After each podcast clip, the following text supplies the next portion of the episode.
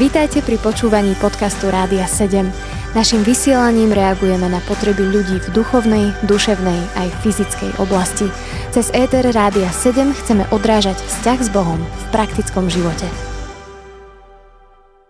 Počúvate Megafón, reláciu, v ktorej dávame priestor pre výpovede ľudí o tom, ako sa stretli s Bohom, ako sa ich Boh dotkol, ako ho spoznali, ako ich uzdravil alebo im nejak zázračne pomohol. A ja mám dnes tú príležitosť a výsadu privítať v štúdiu vzácného hostia Reza Sičaniho. Reza, tvoje meno asi by sme nenašli v slovenskom kalendári, že? Odkiaľ si? Z Iránu. Z Iránu. V Iráne si sa narodil, ale hovoríš po slovensky, sa mi zdá. Áno. Čiže už... si aj na Slovensku. Povedz nám, ako sa bežný Iránec môže dostať na Slovensko a tu sa usadiť? Cesty sú rôzne, teraz samozrejme trošku spôsob, ako môžeš dostať na Slovensko je oveľa ľahšia a za tie obdobie, keď sme prišli, záleží, hej, keď niekto príde ako turista, alebo keď sa ako, ako návštevník, alebo ako podnikateľ. Ty si majú... ako prišiel? E, ja som prišiel pešo, doslovo pešo, hej, alebo proste iná cesta nebola, iná možnosť nebolo a preto sme museli odísť pešo, lebo sme museli utekať z Iránu. Ty si bol teda vlastne taký imigrant. Uh, áno, áno, uh, lebo v, tým, že moji rodičia boli kresťania, tak sme museli opúšťať, uh, teda dlhé roky boli pre nasledovanie a došlo ku tomu, že už keď sa našlo Bibliou u rodičov, tak sme museli opúšťať krajinu, hej, čo znamenalo pre rodičov aj pre nás smrť. Tak sme nemali veľkú šancu a na výber teda nič iné okrem toho, že utekať z Iránu. A ako sa tvoji rodičia dostali ku kresťanstvu? My v Iráne bývali sme v takom švrti, kde boli Armenci a vlastne dlhé roky otec s nimi vyrastol a ich spoznával a takisto hej, začal mať záujem hej, o, o to náboženstvo až ku momentu, keď som sa narodil a mal som problém s krvou a naozaj nikto nechcel pomôcť okrem Armenci vlastne povedali, že riskujú to a idú do toho a budú nám pomáhať, tak otec e, videl, že to láska je úplne niečo iné a ako tí ľudia chovajú. Ak sa môžem spýtať, aký problém s krvou si mal nejakú? Presne, ne, ne, ne, presne nepamätám, ale viem, že keď dieťa narodí, stáva sa niečo ako žoltačka to je uh-huh. a vlastne celý ten krv sa musí vymeniť aj v telo toho babetka, je, že takže musí byť niekto prísť a a ísť do toho je, neviem, či to, pokiaľ viem, je to nebezpečné aj ten pre toho, kto daruje. Mm-hmm, čiže ste hľadali darcov krve. Áno, áno, áno. A vlastne krze toho otec už vlastne rozhodol, že chce naozaj poznať, hej, v čom oni veria. Vlastne dlhé roky otec sledoval a prosto v robote, keď bol, tak e, vždy hovorí, že proste to náboženstvo, islam je proste blúd, hej, treba pozerať na to kristianstvo a prosto otec môže mať taký charakter, že čo má na srdci, tak na ústa, teda na jazyk teda. Často mal z toho problém až e, tým, že vlastne potom revolúcia, vlastne keď bol už islamský štát, tak to bol už naozaj trestný čin a kto sa konvertoval na iné náboženstvo, či kresťansko, alebo hoci iné náboženstvo než islam, zákon umožnil smrť toho človeka. Hej, dokonca e, tak bolo a myslím, že je, aj keď e, samotný štát vyjadruje, že to tak nefunguje, vec je takáto, že e, aj moslem môže ťa zabiť. Hoci aký moslem, ktorý ťa zabije za to, že si konvertoval, ide do neby, teda som podľa ich vyjadrenie, že proste je to taký bonus, aby mohol dosať do vymyslené nebo, hej, ktorý islamisti mm-hmm. e, vymysleli. Aj si poznal niekoho takého, kto, koho naozaj niekto zabil kvôli tejto veci? E, vieš čo, e, nie, lebo to, to sa nezverejní. Hej veľa vecí v Iráne, hej, ako boli napríklad, e, keď boli, chcelo, teda skoro bola revolúcia v Iráne znova pred asi 5-6 rokmi, rokmi tak e, Irán úplne blokoval hej, všetky stránky, televízia, aby sa nemohlo sa zverejniť vonku, hej, aby sa ľudia nemali informácie, hej, taká, taká politika, aby ostatní mesta, alebo keď sa dá čo deje, aby všetci o tom nevedeli, aby sa nemohli spájať tí ľudia. Mm-hmm. Čiže tvoji rodičia viac menej ako keby sa stávali kresťanmi, alebo sa stali Áno. už a a začalo by to byť pre nich nebezpečné. E, vieš, e, teda takto, tak vám poviem, že rodičia konvertovali ešte za pred revolúciu. Uh-huh. Hej. A v tej obdobie nebolo až taký veľký problém s tým, hej, aj tak nie pred, nie po, hej, takže niečo medzi tým, hej, lebo pár rokov, 7-8 rokov bola vojna v Iráne z Iraku hej, a tak stabilita. A ja som teda nepamätám väčšinou otec, keď mi rozprával, tá stabilita ešte nebola taká, že proste oni až tak velili, nevelili, hej, až po vojne už bolo proste radikálne, že proste už začalo byť e, proste štát úplne mali v rukách. No takže v tej období oni sa vlastne ostali kristiánmi, teda boli pokrstení, ale my deti nie, my ako úprimne deti boli takí, že nechápali sme, každý žil svoj život, hej, a v tej obdobie, e, čo ja viem, doraz, alebo v, ako sa povie, generačné Taká mládež, Áno, hej, myšlenky boli úplne iné, hej, než Aha. mať niečo o takéto veci záujem. A ste rodičia niekde chodili do nejakého spoločenstva Ako, kresťanského, alebo to bolo také súkromné? Starší súrodenci veľmi nie, hej, lebo oni prosto neprijavovali veľmi záujem. Ale chodil som ja s bratom, čo je odo mňa starší asi o 5 rokov. Tam my sme chodili a to bolo také, že my sme deti väčšinou boli také, že deti spolu tak, kde hrali v nejakom izbičku a rodičia sa tam stretávali a modlili hej, a tak ďalej. Ale aby som sa posunul ďalej, e, vec bolo taká, že e, veľa, veľa, oni stretávali také skupinka v domoch, hej, raz u nás boli, raz my sme boli, ako dobre pamätám, asi 4, 5 rodín to boli. Jeden ujo, ktorý bol veľmi dobrý kamarát otcovi, išiel ako prvý preč, a ostatní za ním a myslím, že my si boli ako poslední z toho, z, tý, z toho skupina, ktorí sa stretávali. No, lebo môj otec veľmi nebol nadšený vždy, že nechcel opúšťať, hej, ako, tak on bol vojakom, hej, proste on, či, on má rád ten zem svoj, jak som to mm. nazval, hej. Čiže ostatní z toho spoločenstva malého odišli z Iránu? Odišli, preč? hej, lebo oni, oni už... keby ostali poslední. Lebo už, eh, ako, ako uh, už aj tušili, už aj hovorím, jak bolo po revolúcii. E, po revolúcii ešte 8 rokov bola vojna Irán na Irak a potom už ľudia vlastne asi 5 rokov prešlo a jak otec mi hovorí, že už ľudia začali uvedomiť, že húbsta asi, aj keby sme chceli, aby ten štát nebol, to už nemáme šancu. Oni už proste veľa vecí mali v moci. Mm-hmm. Hej, čo ja viem, ropu a také podstatné veci už mali v rukách, takže tak či tak by sa nemohlo nejak zmeniť ich. Tak e, niektorí takí, čo už tušili alebo mali informácie, tak v tých prvých začiat, začiatky tých von odišli z Iránu, ale otec povedal, že proste jednoducho on nechystá ani nechce ísť.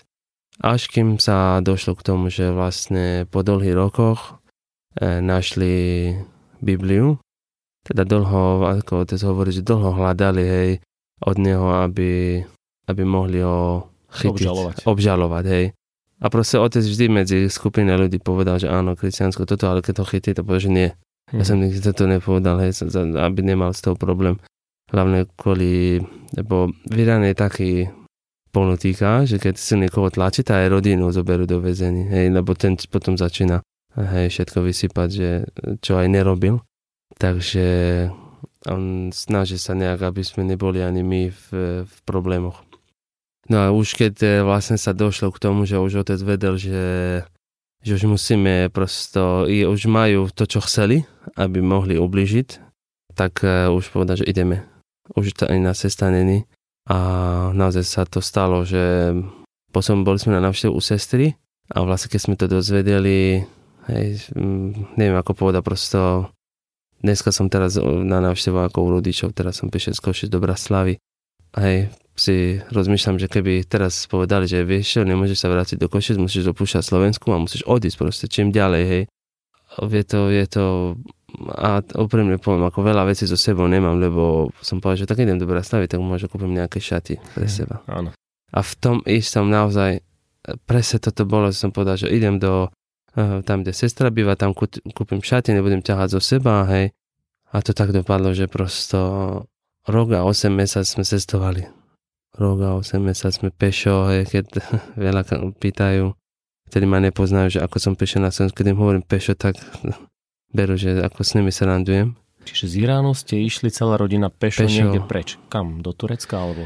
Pôvodný cesta bola do Anglicka, lebo ten prvý ujo bol v Anglicku, ten úplne prvý, čo odišiel, bol v Anglicku, takže on veľa ľuďom pomáhal, aby mohli odísť. Prvá cesta bola do Anglicka naozaj to bolo taký, do nevidím.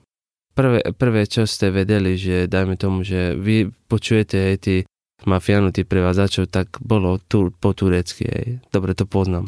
Ale už keď ste boli na Ukrajine, lebo predpokladám, cesta musela byť cez Turecko na Ukrajinu, lebo iná nemôže, proste neverím, že by to robili, že by ma zobrali do Talianska, z Taliansko na Slovensko, je to, proste nevychádza. Takže z Turecko nás e, donesli na Ukrajinu a tam vlastne úplne začal nový level nášho života v tom zmysle, že naozaj sa prežívali tam veľmi, veľmi, veľmi, veľmi zlý čas, ťažký čas, tu ťa, ak dovolíš, trochu preruším. Toto je taká ako keby nová etapa, do ktorej ste sa dostali a zatiaľ si pustíme jednu pieseň a po piesni sme hneď späť. Počúvajte nás aj ďalej. Počúvate podcast Rádia 7. Milí poslucháči, počúvate reláciu Megafón. Ja sa rozprávam o štúdiu s mladým mužom menom Reza, ktorý má výnimočný a silný príbeh o tom, ako odišiel z Iránu a utiekol do Európy. Momentálne sa nachádzame v príbehu niekde na Ukrajine. Reza, ty si spomínal, že začal tu veľmi nepríjemný, veľmi zlý a ťažký čas na tej Ukrajine. Prečo tomu tak bolo? Tak, e, lebo keď sa prišli vlastne na Ukrajini, vôbec som ten jazyk nepoznal, hej, tí prevádzači naozaj, e, poviem otvorené, sú bezsrdní a oni sú schopní zabíjať ľudí, hej, ako poviem otvorené, keď e, tak kde na Slovensku vidíte Vietnamčana, alebo Čínana, alebo Korejčana, tak ne, že by som musel urázať, ale proste jednoducho tí ľudia podobajú. Hej. A či teraz tu mne niekto vidí, nevie, či som Arab, alebo Afganec, alebo Iránec, alebo zo Syria, takže oni toto používali preto, aby sa mohli svojim spôsobom veliť tí ľudí. Hej, nikto nemohol mať žiadne doklady. Tí, ktorí mali rúbsaky, ťažko všetko vyhadzovali. A vlastne prišli sme k tomu, že vlastne sme odišli z Iránu, aby sme išli ku bez, nejaké bezpečí a sme prišli práve do nebezpečí.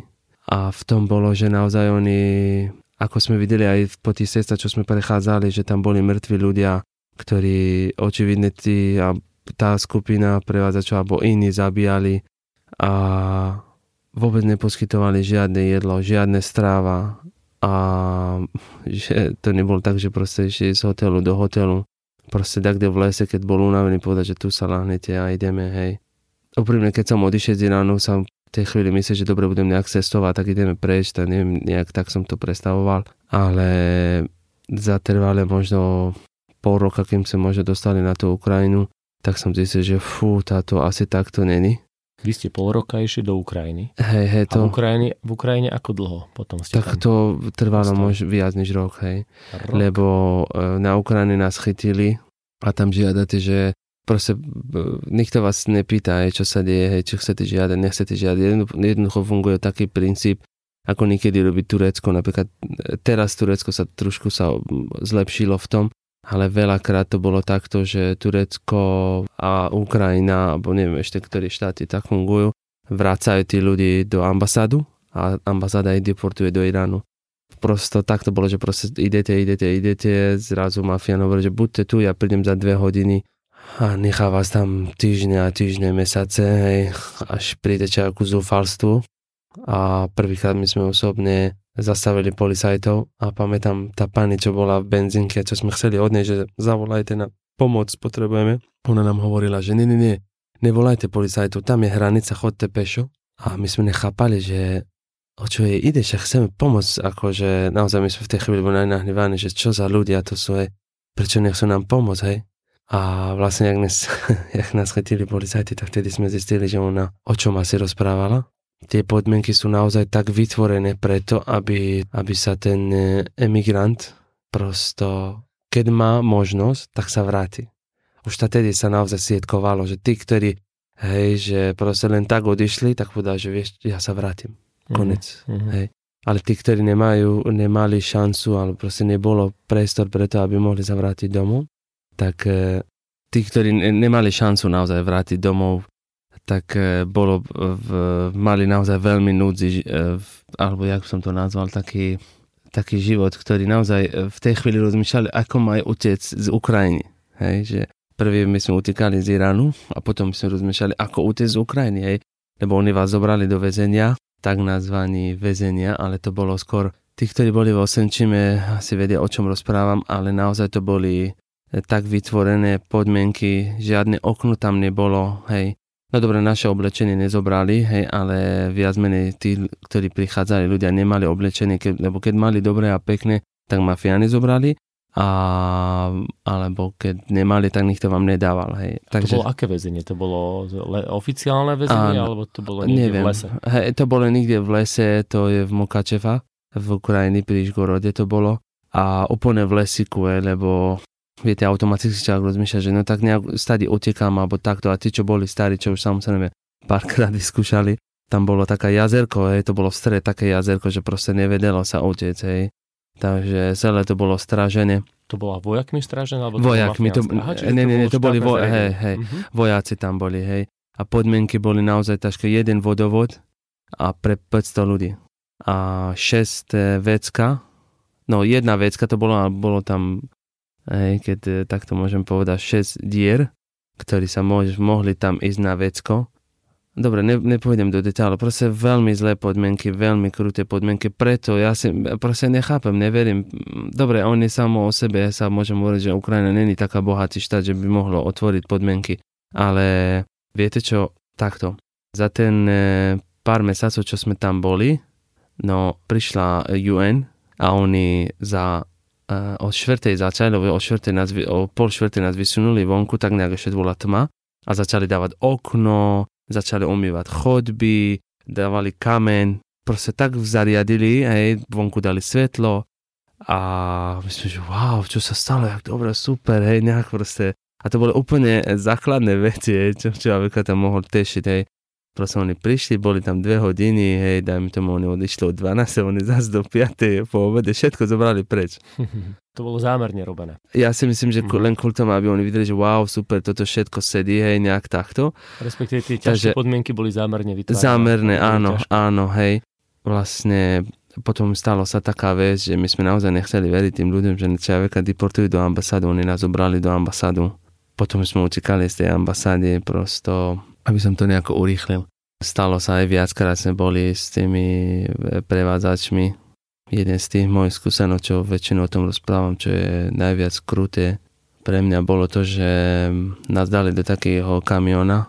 Ob, e, teda už teraz ľudia vedia, o čom rozprávam, lebo už niečo videli v telke, tá e, dáv emigrantov, ktorí prichádzali, tak už majú viac, môžu vedieť, o čom asi rozprávam. To bol taký obrovský nákladný kamión, ktorý v zadnej časti je vytvorený priestor preto, aby sa ľudia mohli zmestiť asi 150 ľudí a potom bolo, dávali náklad, hej, že by nebolo nejak vidieť emigrantov, hej. A v tom, v tom kamióne som nemal ďaleko od smrtu, hej. Bol, bolo tam veľmi ťažké podmienky, hej. nebudem to detailne povedať. Bolo to veľmi zlé, nemal som, dlho som nepil, dlho som nejedol a vtedy som myslel, že umrem, hej, a, a vtedy bol prvýkrát, čo som vôbec možno spomínal, že, že existuje nejaký Ježiš a som išiel do vyčítavej, že keď ty si Ježiš a kvôli tebe musím zažívať toto, tak ako otec hovorí, tak my máme stretnúť, tak mi to pekne vysvetlí, že prečo by som musel mať takýto smrť. A vtedy, vtedy sa mi stalo, že vlastne mal som počuť, že niekto mi dáva vodu a som sa naozaj, myslím, že tako tomu som prežil, aj proste znova som začal taký nový dých a vtedy som vedel, že existuje a myslí na nás. A vlastne, keď som už odišli z Ukrajiny, sa prišli na Slovensku, tak um, som mal možnosť um, stretnúť s tým viacerým spoloč, spoločenský Kristianov, alebo tak som, neviem, či môžem ich nazývať. Mal som to možnosť eh, stretnúť eh, alebo byť v spoločnosti, keď môžem teda povedať eh, jeho istný. Preto som povedal, že dosť, hej, že prosto, keď to je kresťansko, tak islám bol lepší. Hm. Tak som povedal, že nie. Vlastne potom za ten rok, čo som bol zvolený, tak som vybral úplne inú cestu, hej, tak už teraz bol som na slobodnom štáte, tak som povedal, že idem si užívať si život, hej, kým je možnosť a som v takom slobode, hej, som dosť trápil, hej, idem si užívať a prišiel som potom do Košic, takisto som išiel do všetkého vyskúšať, hej, v rôzne e, blbosti, hej, čo e, ponúka svet e, mladým ľuďom. Jedna zásna sestra, hej, čo môžem ďakovať Bohu za to, že ona ju dal do mojej cesty, alebo ona na mne myslela, Olga Hevenshore, ona, Hevenšerova teda, ona ma zobrala do, do takého zboru, ktorý, lebo ona, ja som povedal, že vedel som, že Olga je veriaca a tak. A keď Olga prišla, som že nie, nie, prosím Olga, nie. Nechcem o kresťance, nechcem Ježiš nič spoločné, proste nie. Proste keď máš kamarátov, je nejaké disko, alebo toto viem brať, ale inak nie. A ona, že nie, to je úplne iné. Poď, vyskúšaj, ideš tam, to sú skupina ľudí a budeš s tými kamaráti. A mi chýbalo, naozaj som nemal žiadne priateľstvo kamarátov. Ja som povedal, to je dobre, tak pôjdem, pozrieť ale stále v duši som povedal, nie, to proste s kresťancom nechcem mať nič spoločné. A išiel som do skupina, mladí ľudia mali skupinku, čo stretávali a som išiel tam prvýkrát, hej, náš vedúci eh, Stana Kocka vtedy nás vedol a, a som prišiel tam, hej, bolo super, proste tí mladí začali mňa spýtať, to, odkiaľ si to, to, tamto, sme kamarátili. A vlastne sme skamaratili, spoznali sme sa hlbšej a začali to, čo som potreboval úprimne, by som povedal, že začali o mňa starať rôzne veci, hej, či, čo, či sa týka jazykovo, hej, lebo ja som do školy jazykovej nechodil, ale ďaká tých kamarátov, priateľov, ktorí som mal, tak sme začali mať hlbší vzťah a zároveň aby som mohol rásť a spoznávať Krista. Výborne, dáme ďalšiu pieseň, aby si sa mohol trošku napiť a my o chvíľku sme späť. Počúvate podcast Rádia 7. Milí poslucháči, stále počúvate Megafón. Ja som tu s mojim dnešným hostom Rezom, emigrantom z Iránu, ktorý v našom príbehu sa dostal z Iránu cez Ukrajinu a momentálne sa nachádzame v Košiciach na Slovensku. Reza, ty si hovoril, že si prišiel do nejakého kresťanského spoločenstva, kde ti bolo celkom fajn, si sa stretol s mladými ľuďmi, a napriek tomu, že predtým si odmietal nejak e, chodiť medzi kresťanov a veriacich, tak teraz si to nejako prekonal, bol si tam prvý raz. A čo potom? Čo sa dialo potom? Časom, tým, že som mal naozaj taký zlý skúsenosť, hej, som nazval, alebo... S tými jehovistami. Áno, taký blok voči, áno. Tak e, som bol veľmi opatrný, hej, som dával pozor odtiaľ potiaľ, ale časom som sa, som sa začal naučiť a, a, žiť s Kristom, hej, ako by som to tak nazval, že lebo človek, e, lebo tak som povedal, že Európa je kresťanský národ, ale koľko z nich naozaj skutočne pozná živého Krista, je otázka. Takisto ja som bol veriaci kresťan, hej, lebo som spoznal Krista, ale či som s ním chodil a či som dodržal, jak by som to nazval, lebo to není zákon, ale či som uh, dodržal ten každodenný vzťah s Kristom, uh, bola otázka lebo ponúkal niečo svet, ponúkal niečo on, hej, to čo bol svet, bolo hneď blízko a to bol Kristovo, to bolo hej, neskôr a, a človek rozmýšľať, či pôjdem do toho, nepôjdem do toho. Až kým som sa naučil naozaj, by som nazval tak ako malé babetko, keď sa narodí, hej, niekedy vyberá, hej, či e, radšej pôjdem po svojom, alebo radšej oprem o stol, hej. A rodič hovorí, ne, nechytaj ten stôl, lebo pre teba je dobré, ale tebe sa vyhovuje, lebo ja chytím a idem jednoduchšie.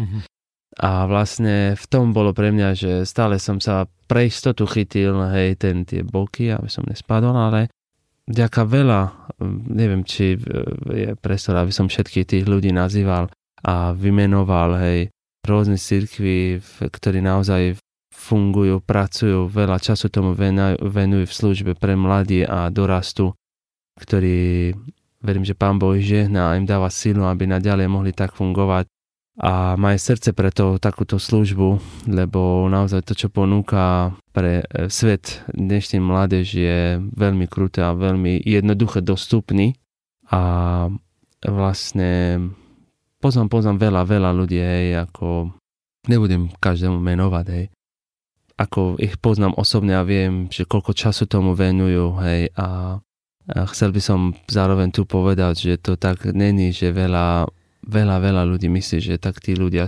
slúžia, majú veľmi dobre zarábanie. To tak vôbec není.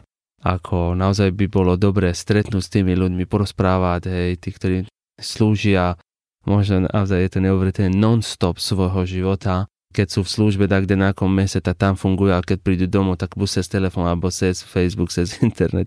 Všetky tie možnosti preto, aby Boží kráľovstvo mohol, mohol byť na tomto zemi takisto.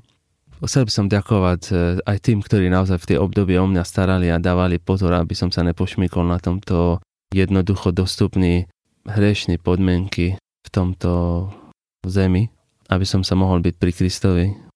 Teraz ako žiješ? Už prešlo pár rokov, mám Áno. pocit, že toto bolo pred x rokmi, možno desiatimi a Teraz e, stále si, že si v Košiciach, máš už ano. sám alebo máš rodinu? Áno, e, žijem takto, e, žijem v Košiciach, nejaký čas som bol v Braslave, už som späť v Košiciach, lebo je to moje obľúbené mesto a úprimne, hej, môžem hovoriť, že cítim sa ako doma, alebo jak sa hovoria východňári, že Košičania grepa, alebo východňa. a mám tam rodinu, mám manželku, máme dve deti a ďaká Bohu a ďaká ľudí, ktorí za mňa modlili, máme, podnikáme s manželkou aj rýchlom občerstvení, takže je to, je to obrovský dar, ktorý Boh mi dával. Robíte kebab? Áno, hej, rýchlo občerstvenie robím. Výborne, povieš mi potom kde. Lebo iránsky kebab je najlepší. Reza, čo by si povedal tak už ku koncu našim poslucháčom, čo by si odkázal možno mladým ľuďom, ktorí práve teraz zažívajú podobne to, čo ty, že e, trochu niečo skúsili s Bohom, možno boli v nejakom kresťanskom spoločenstve, ale teraz sú mimo, e, skúšajú niečo vo svete, ale napriek tomu ich to v srdci ťahá možno späť. Čo by si im povedal?